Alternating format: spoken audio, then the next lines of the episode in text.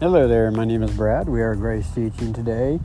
Also, join us on Facebook. My wife and I welcome you there for free grace teaching and encouragement. Here, we're talking about God's work in you. That's right. God's mighty power at work within you. Ephesians 3:20 the apostle Paul says now all glory to God who is able through his mighty power at work within us to accomplish infinitely more than we can that we might ask or think. Now this is uh, of course Paul the apostle Paul's writing his letter to the church in Christ at Ephesus. And so if you're in Christ this applies to us as well. I want you to take a look at that word work. His mighty power at work within us. This word work is in the present tense, meaning that Christ did a work in us and he continues to work within us. Okay? And so we're going to take a look at that. First of all, the work that he does in us is he takes us from confusion to clarity, doesn't he? Many of us were confused. And then he says the truth. You shall know the truth, and the truth shall set you free.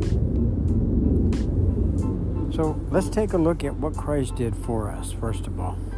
He removed our sins, didn't he? Our past, our present, our future sins. Okay, this is what he did for us. He removed the old man, the person that we were in Adam, sinner, gave us a new identity. Colossians 2:11 tells us, "In him you were circumcised by the cutting away of the sinful nature, not with a physical procedure done by man, but with a spiritual procedure done by Christ. And so, what does Christ do to us? Well, first, we have to take a look at before Christ, we were in Adam, right? We were sinners. But at conversion, we were placed in Christ, given the right to be called children of God. Or, anyone in Christ is a new creature. Old things have passed away. Behold, all things become new. And by the way, once a new creature, always a new creature. Isn't that encouraging? Think about the butterfly. God gives us the physical pictures to teach us about the spiritual truths. You look at a butterfly and it never changes. It doesn't matter where it lands, it doesn't matter what it thinks. It's always a butterfly. Same goes for anyone in Christ is a new creature. So what does Christ do through us? Well, John 15, 5, Jesus gave us our need for dependency on Him. He says, I am the vine, you are the branches. If a man abide in me and I in him, he will bear much fruit. But apart from me, he can do nothing. And keep in mind, when he says abide, that means when you live in him and he lives in you. And by the way, that happens, that, that's every one of us in Christ. Whoever's joined to the Lord is one spirit with him. And so we're abiding in him all the time and He's abiding in us for the purpose of living through us. See, Jesus gave His life for us so He could give His life to us, so He could transmit His life through us. But wait, it gets even better than that.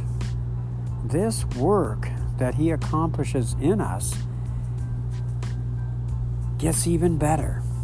You know, He will take every single problem that comes our way, every trial that we will ever have, and He will use it to help form us into His likeness. Isn't that comforting? And also, He will retake every problem, every trial, every heartache, every pain that we will ever suffer in this world, and He will use it to bring the revelation of His presence. Isn't that encouraging? But not only that, I like what the Apostle Paul said. He says, I'm self sufficient in Christ's sufficiency. That means the grace of God is teaching us now to live upright, godly lives in the last days. Okay?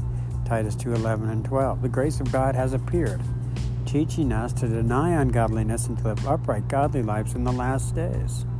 Titus 2:14 tells us we are totally committed to doing good deeds now, not because we have to, because but because we have a desire to do so from the inside out. Folks, we live from the inside out in Christ. We don't live from the outside in anymore. And He's delivered us from addictions of all kinds. He comforts us. It's another thing that He does in us. Christ in us comforts us, He helps us, and He encourages us. How does He comfort us? Well, His presence. You know, also Paul wrote to the church in Christ at Corinth. He says, He comforts us so that we can comfort others with the same comfort that He's comforted us with. Well, how do we get comforted? Well, like I mentioned, we just practice His presence throughout the day. And we can remind the body of Christ when they say, I'm lonely. We can say, But you're not alone. The presence of the Lord is always in you. You see, how does Jesus in us, how does Christ in us help us? Well, He holds us together, doesn't He? The Apostle Paul is telling us also again, he's writing about a mystery. And he's saying that Christ Himself is holding it all together. He's holding everything together. Everything made is held together by Him. 2 John 2 says, Truth abides in us and will be with us forever. And Jesus is the truth. That's why He says, You shall know the truth, and the truth shall set you free. You see? And so we are held together. That's what it means He helps us. When everything's falling apart around us and everything's falling apart, remember the one that's in you, holding you together. Another way He encourages us is He says, I never will leave you, never will I forsake you. In fact, this promise comes to us on a daily basis. We practice His presence, He holds us together and He never leaves us nor forsakes us. Remember, God's mighty power is at work within you. God bless.